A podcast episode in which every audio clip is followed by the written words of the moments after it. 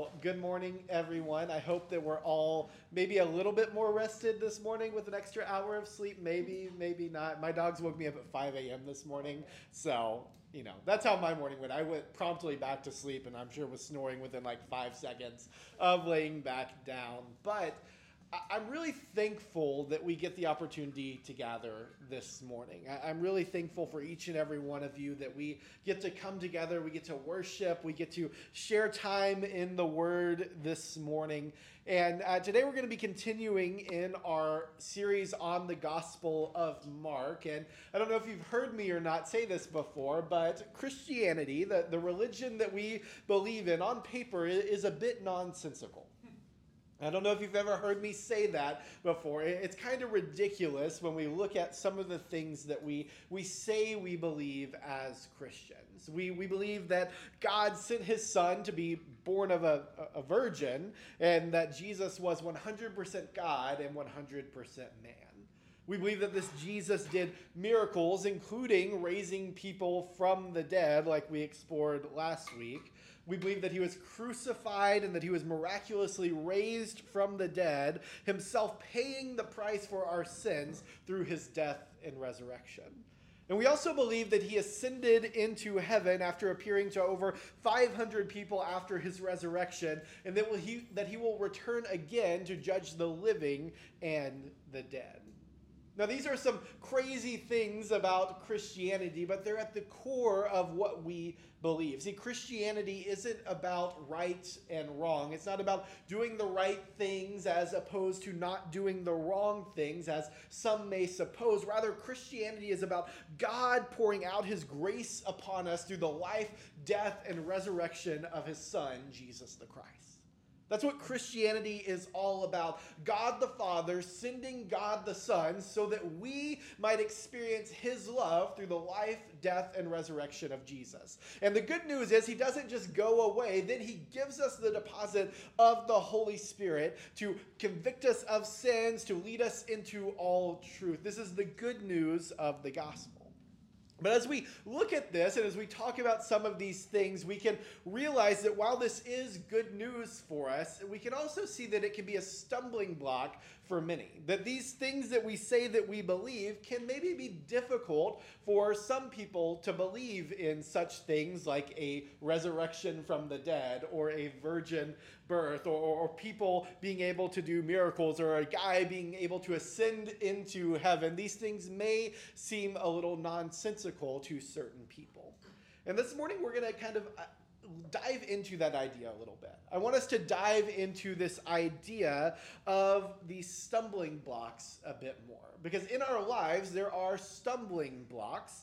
Uh, according to Pew Research, 60% of people who claim nothing in particular or none as their religion cite questioning a lot of religious teaching as a major reason why they ended up in that none category. So it means 60% of people claiming nothing in particular as their religion, the way that they got there is because they started questioning religious teaching.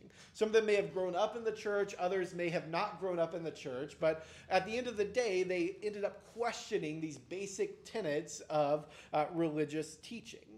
And if we dive into that a little bit, we can realize that while people may have these stumbling blocks that get in the way of saving faith in Jesus, that doesn't mean that all hope is lost. It doesn't mean that all hope is lost because some people have stumbling blocks. It's also not something that's unique to our postmodern culture. It's not a unique thing that all of a sudden, 2,000 years after Jesus' life, they're like, oh, I can't believe in all of these things because people, even in the first century, struggled to believe these things. Jesus' own disciple, Thomas, struggled to believe in the resurrected Christ himself. And so this morning we're going to dive into we're going to dive into a passage of scripture in Mark 6 where we're going to explore this idea of stumbling blocks a bit more.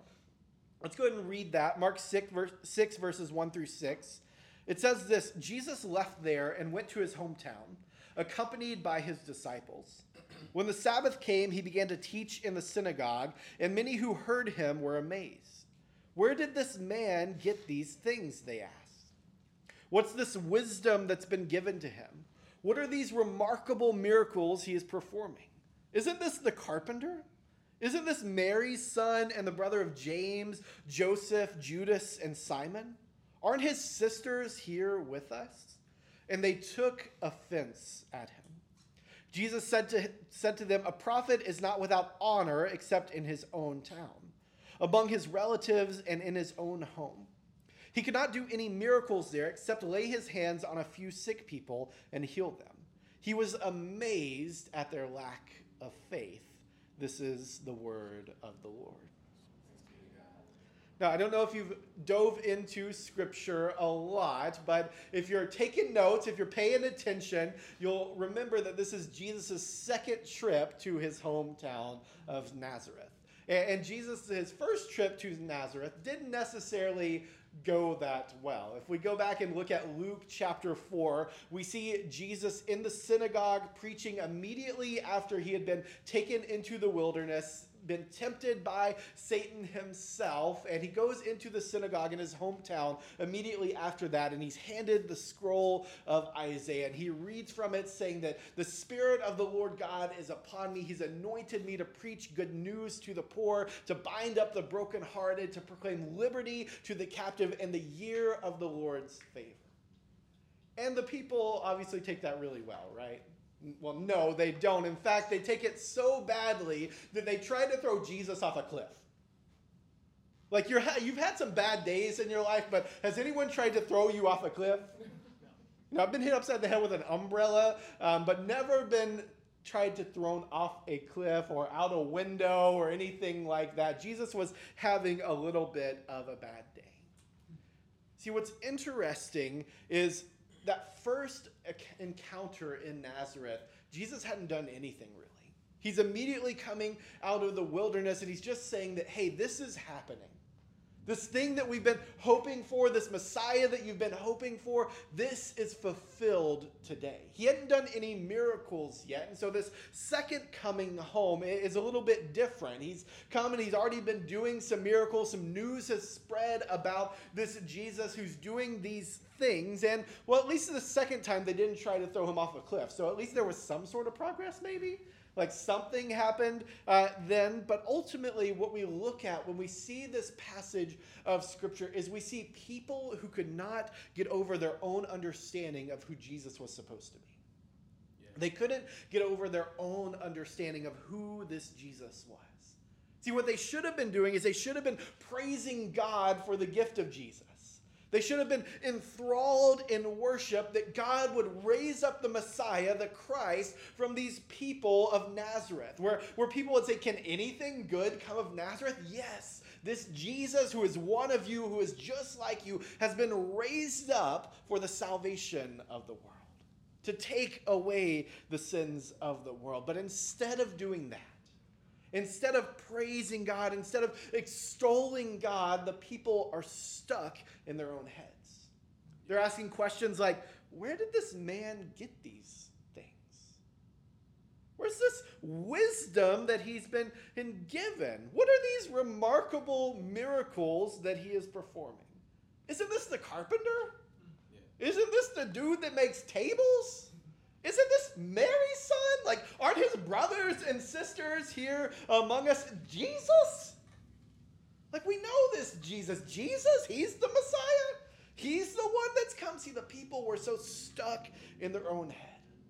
They were stuck in their own understanding. They couldn't get past it. They had encountered some stumbling blocks. Yeah. They encountered these things that they couldn't get over. And Jesus here is amazed at their lack of faith. He's amazed at their lack of faith. See, it should have been good news for the people of Nazareth. It should have been good news that God had raised up a Messiah from among them. That he would visit this people and raise up a Messiah from among their own kinship.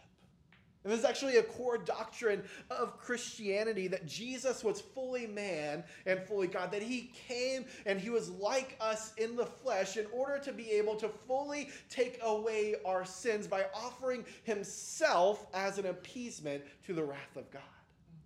And the people should have been excited about this, that this Jesus came from among their people, but yet they couldn't get over it. This Jesus, Mary's son, The carpenter, his sisters are sitting right over there. How can this Jesus be the one? How can he be the Messiah? They had encountered a stumbling block.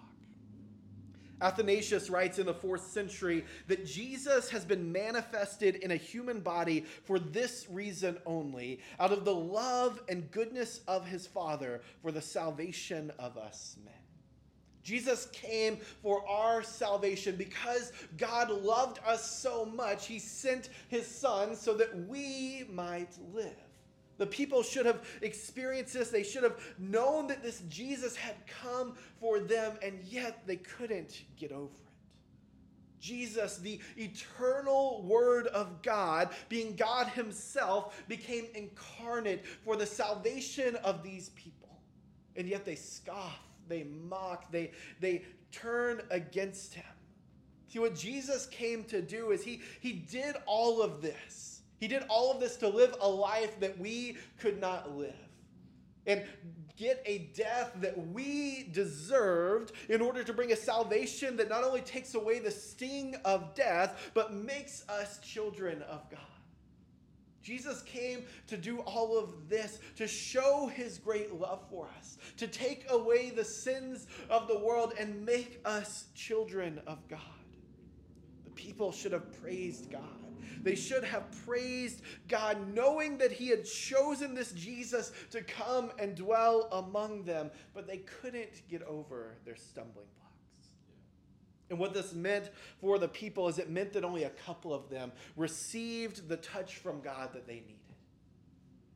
It means that only a couple of them were able to encounter this Jesus in his fullness, to encounter the power of God.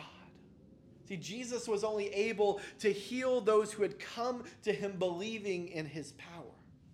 Everyone else was there scoffing and yet a few people encountered Jesus at his word. Saying, Yes, this may be Mary's son. Yes, his brothers and sisters may be here with us. Yes, I may have bought a table from this Jesus, but I know that I've heard the stories of what he can do. I've heard the stories of what he can do. Could it be true? Could he be the Messiah? Could he be the one that frees me from oppression? Could he be the one that provides for my healing? I don't know the answer, but I'm going to go and see. And those people that approached Jesus like that received. Now, I want to be clear that this passage isn't primarily about healing, nor am I saying that the reason that people aren't healed is because of a lack of faith. What I am saying, though, is that faith is an essential component of recognizing who Jesus is.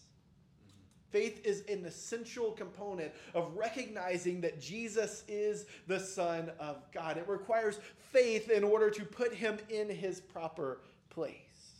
This is also a core doctrine of the Christian faith that we are justified by grace through faith. Faith is an important part of this life in Christ. And those who place their faith in Jesus Christ are saved and resurrected into eternal life. Those who place their faith in this Jesus, declaring him Lord, are resurrected into eternal life. But the opposite side of that are that those who don't are damned and are resurrected into eternal death. This is the reality of sending of Jesus. This is the reality of this Jesus. And here we have these people. The majority of them who are left scoffing, the majority of them staying in their unbelief, the majority of them not being able to see that this Jesus had come to visit them so that they might be freed from their oppression so they, they might be freed from sin, so they might be freed from the pain of death. And yet, a few of them, a few of them approach Jesus in humility. A few of them approach Jesus in faith and they receive a healing. They receive what it is they need to be made whole before God. And here's a, a, great reality for us is that God invites all of us to trust in him for salvation. It's a universal call where God makes himself known and that we can trust in this Jesus for salvation. But in order to be saved, we must respond in faith. In order to be saved, we must respond in faith and make Jesus the Lord of our lives.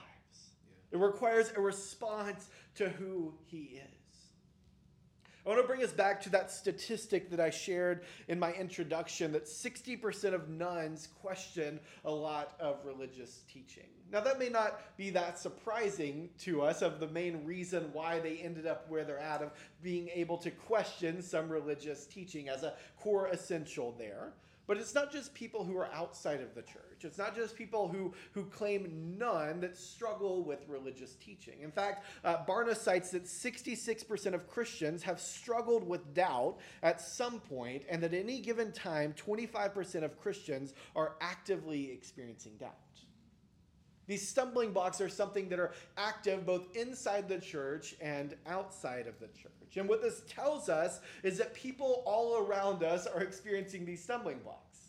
People all around us are experiencing stumbling blocks. And some of them, they will persevere. They will work through these stumbling blocks. They will grow in their faith and they will come out with a deeper and stronger love for Jesus.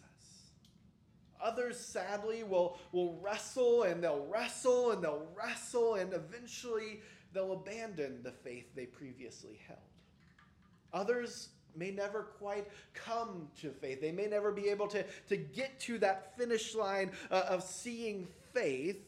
And as we've already seen, the stumbling blocks of people in Jesus' hometown were enough to keep them from accepting them.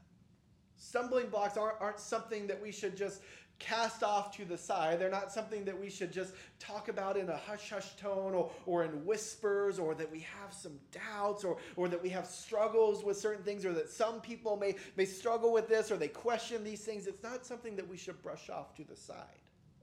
It's not something that we should brush off to the side. It's something that we should embrace. It's something that we should embrace. If we know that people have stumbling blocks, if we know that people have doubts, then maybe we should be open about Maybe we should be honest about that. If 60% of religious nones claim that questioning religious teaching has something to do with them being in that category of holding no religion in particular, and 66% of Christians at some point have struggled with doubt, maybe we should start talking about these things. Yeah. And so, what I want to do is, I want to give us four things this morning of what we should do with this information about stumbling blocks. Number one is this we should talk and work through our own stumbling blocks. We should work through our own stumbling blocks. We should never feel like we need to hide from our doubts. It's not, it shouldn't be something that we like, oh, can't talk about that one. What will they think if they know I have this doubt? What will they think if they know I'm struggling with this? If they know I question this, what will other people think? On the flip side of that, I think some people are so afraid to explore their doubts because they don't know what they're going to find. They fear what they're going to find, and so they, they suppress this doubt. They suppress these stumbling blocks. And, and you're like, hey, man, is there anything you, you struggle with in the Christian faith? They're like, no, I'm good, man. I'm good. I got this thing figured out. Like, I, I got it 100%. I got it on lock. There's nothing that I struggle with at all in the Christian faith. And it's out of a fear of really exploring some of those doubts that they maybe do hold. They're scared of what they will find. But, but I want to give you this. I promise you that you're not the first person that's ever doubted. You're not the first person that's ever doubted with the specific doubt that you may have. And in fact, people that have gone through that have come out the other side much stronger. They've produced resources, they've given us all of these things so that we can learn and explore and see that our faith can rest on solid ground. Yeah. Our faith can rest on solid ground. See, the worst thing that any of us can do with doubt is to internalize the worst thing that we can do is to internalize it because if we do that, what if we what if we learned through some parables of Jesus in the last month or so? That seeds grow. That no matter what type of seed it is, it's going to grow. And so if we have a, a seed of doubt within us and we don't talk about it, we don't allow ourselves to explore it, if we don't talk to other Christians about it, it's going to grow. It's going to, to, to well up inside of us. And this is where we should realize that we don't live in this, this Christianity that we have to have everything put together. We don't have to process alone. Instead, we have the church, the body of Christ that exists to walk alongside of us. We exist to walk alongside one another so that we all might attain unity and maturity in Christ. That's why the body of Christ exists. Number two is this we should practice spiritual disciplines. And we talked about this pretty recently as well. Faith is not a one time act. It's not a one time act, it's a lifetime of surrender unto Jesus. See, we feed our faith when we spend time with God through the spiritual disciplines, like spending time in His Word, like prayer, like silence, like gathering with the saints. We are able to grow in God and feed our faith when we do these things. On the flip side, if we don't do those things, we're likely to find ourselves in a place where we feel apathetic, where we feel like we're not growing, where we feel like this Christian life isn't maybe for me. Maybe there are some things that I'm struggling with that I don't want to explore, and that pushes me away from doing these elementary things. Where if I would do these elementary things, maybe I would begin to experience God in a new way. Maybe I would realize that, that God is true. Maybe I would realize that the things that, that He's told me are trustworthy. See, one of the things that the enemy does is he allows or he uses our apathy against us. See, when we're not spending time with the Lord, when we see ourselves as far from God, that's when He comes in. That's when He comes in and starts to, to sow that doubt, where He starts to sow those stumbling blocks within us. And we're like, hey, do you really believe that? Isn't it ridiculous that Jesus was born of a virgin? Yeah. Do you really believe that this dude was dead and was resurrected back to life? Do you really believe that he ascended into heaven? That's when the enemy will start sowing those things inside of us, is when we are apathetic to the things of God. See, we must build ourselves up through spiritual disciplines so that we might be strong in the Lord. As we grow in God, it becomes easier that when those things come, and they will come, when those doubts come, when those stumbling blocks come, it becomes easier to be like, okay, I can explore that. I can take that to God. I can tell him that I'm struggling with that. I can talk to my brothers and sisters in Christ about these things because I know that I shouldn't be afraid of these things that come up. I know that this God that I love and that I trust and that has done great things in my life, I know that he is true. I may be struggling with something at this present moment, but I know that he is good. I know that my life has been changed because of this Jesus, and I know that I can explore any of these things because I've built myself up in Christ. Number three is this we should have more spiritual conversations with believers and non believers. If we see the statistics that both Christians and non Christians struggle with religious teaching, it, should be self evident that we need to be having more spiritual conversations. Do you want to let us in on this little bit of, of truth? When we talk about God with others, when we have these spiritual conversations, we actually stir up a desire within us for deeper study and discovery. As we have these conversations, it, it awakens something within us that makes us want to dive in more. Because I don't know about you guys, if there's been something that, that someone's passionate about it and they're talking and it, it kind of like, okay, I kind of like that thing. Immediately after that, I go in and I, I research more. Maybe that's because I'm a nerd, but at least for me, once I'm having conversations and something awakens, I'm like, okay, I like this person. I, I like what they're talking about. This thing interests me. I, I want to be more knowledgeable about this so that the next time that we talk, I have more to say. Something gets stirred up inside of us when we begin to have these spiritual conversations. See, without purposeful conversation, when we put this on the back burner, when we fail to do this, doubt gives way to spiritual death when we don't have conversations about God, especially within the church, but also with non believers, we begin to see these, these seeds of doubt being sown that are allowed to be cultivated into these growing plants that produce fruit. And it's not the fruit that we want, it's the fruit that leads to spiritual death. And I want to let us all in on a secret. Spiritual conversations can be awkward. You can feel like you don't have the right things to say at time or that you don't know the perfect way to say something, and that's okay.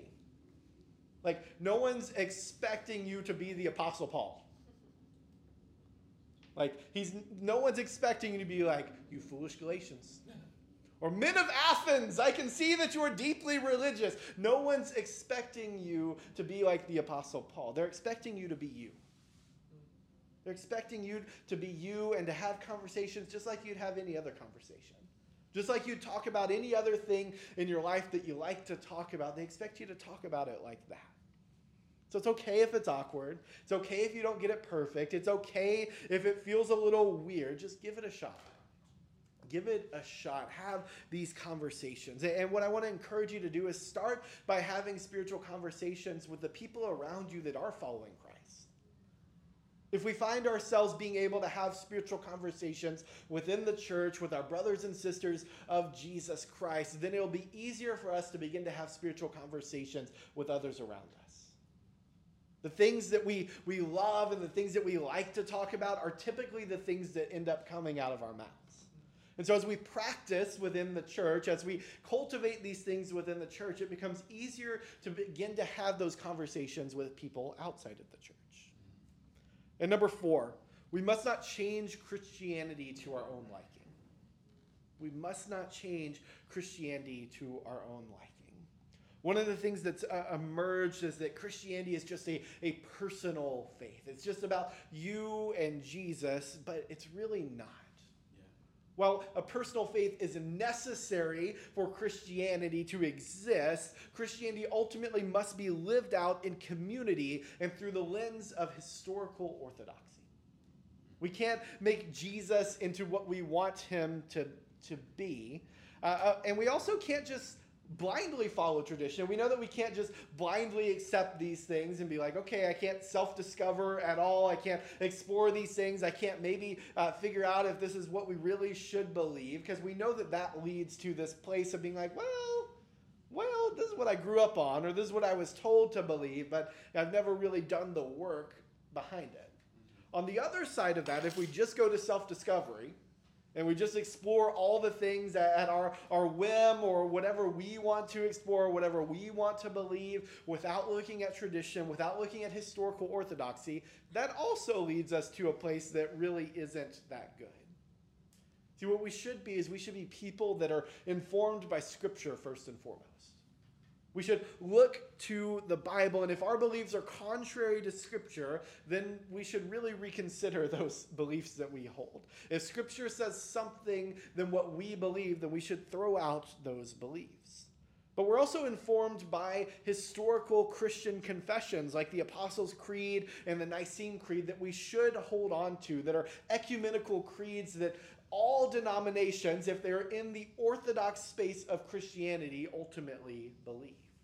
These are things that we should hold fast to. But there's also this, this understanding that I want us to have that there are secondary issues. There are tertiary issues that we can hold different opinions on and not be outside of orthodoxy. That we can believe something different uh, on some of these more inconsequential things and not be called a heretic or not question our faith or question if someone's really saved because they believe something different about the end times. Like, do you believe Jesus is coming back? Yes. Okay, cool. Then you're my brother and sister in Christ. Like, do you believe that he was resurrected from the dead? Cool, you're my brother and sister in Christ. Do you believe that it's by grace through faith that we are saved? Cool, you're my brother and sister in Christ. You don't believe in this certain thing that I think is important, but it hasn't been histor- important throughout the historical church, then okay, like then we can talk about it. But it's not something to, to disfellowship over or to say that heretic. Like those aren't things in, in order to do stuff like that. We should be people who explore these ideas. We should be people that explore historical orthodoxy. We should be people that, that want to read the, the church fathers. I know that sounds nerdy. I know that sounds like it's something that, that maybe just preachers should do. But if we are Christians, we should know what the church has historically taught. We should dive into theology. We should dive into these things, not because they're this scary discipline, not because I want to puff myself up or I want to have head knowledge, but because we need to explore these things. We all have stumbling blocks. We all have difficulties. We all have doubts. But if we will commit to exploring them, and exploring them in a way that, that builds up, not in this way that tries to deconstruct everything around us, but if we'll look to build ourselves up by exploring these things, we'll find ourselves with a richer faith in Christ. Mm-hmm. We'll find ourselves with a deeper relationship with Jesus. He never calls us to have blind faith. He never says that those who never doubt are the ones that are truly saved or the ones that are, are going to get the first place in heaven or going to get the little ribbon or the trophies in the resurrection. That's not what Jesus ever says in Scripture. In fact, we see people like the Bereans in the book of Acts, upon hearing about this Jesus, they go back and diligently study the scriptures in order to see if it were true. And we talk about them like it's a good thing that they did that. See, we're presented with these ideas about Jesus. We're presented with this knowledge of the Son of God, taking away the sins of the world. And we should be people that dive into that. We should be people that explore our doubts, that explore our stumbling blocks. We don't have to have blind faith. I want to leave us with some final thoughts this morning as I close. We don't have to oversimplify what we believe. We don't have to oversimplify, and we shouldn't oversimplify what we believe. Christianity is supernatural. Christianity is radical. Christianity is countercultural. It's something that we should be upfront about. It's something that we should say that, yes, I believe in some crazy things. I believe in some radical things. I believe in some countercultural things. But I also believe that there's this man named Jesus that has taken away my sins, that has given me new life, and that if you would just know him, if you would just know him, if you would just experience him, I promise you everything would change for you as well. I promise you everything would change for you as well. So when we do this, when we talk about Jesus like this, when we talk about Christianity like this, it, it, may lead to some stumbling blocks for some people. It may lead to some doubts for some people. But we shouldn't be afraid of that. We shouldn't feel like we have to talk about Christianity or, or, or, Jesus in these happy terms all the time, or, or that, hey, this makes a lot of sense. Like, we should be honest about, hey, we believe some radical things. We believe some supernatural things. We don't need to veil that. We don't need to hide that. We can be upfront about it because if we're upfront about it, maybe less people end up with that doubt. Mm-hmm. Maybe less people have this midlife in Christ crisis where they come to be like, oh no, like, can I really believe this? Can I really believe these things? Maybe if we're upfront at first, things will change a little bit. Maybe if we commit to diving into Scripture, maybe if we commit to diving into the Orthodox tradition, the historical tradition of Christianity, maybe we prevent some of those midlife in Christ crises. Yeah. Finally, I want us to know is that stumbling blocks can be overcome by the grace of God. Stumbling blocks can be overcome by the grace of God and the patient diligence of the people of God exploring these things together. They're overcome by the grace of God. He meets us in our doubt. He meets us in our times of stumbling. And He also gives us the church to come alongside of us, to explore these things with us, to dive into Scripture, to, to dive into theology, to dive into historical orthodoxy. We shouldn't be afraid of these things. We shouldn't be afraid of any stumbling block. Rather, we should welcome them because if we talk about them with honest and authentic conversations, then we'll find ourselves strengthened in Christ. Yeah. We'll find ourselves strengthened in Christ. Let's pray.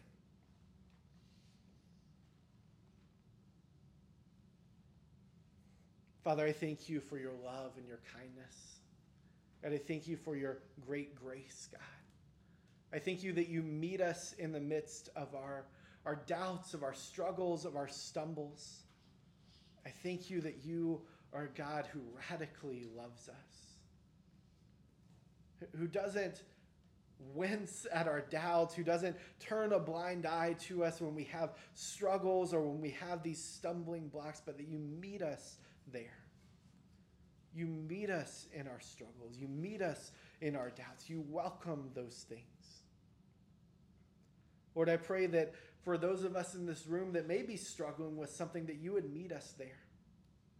That you would help us to not push those down or to hide them or to act like we have everything all figured out, but instead that you would meet us in those places. Help us to explore those things. Help us to talk about them uh, among the body of Christ, Lord. And I pray that you would leave us with a faith that is stronger.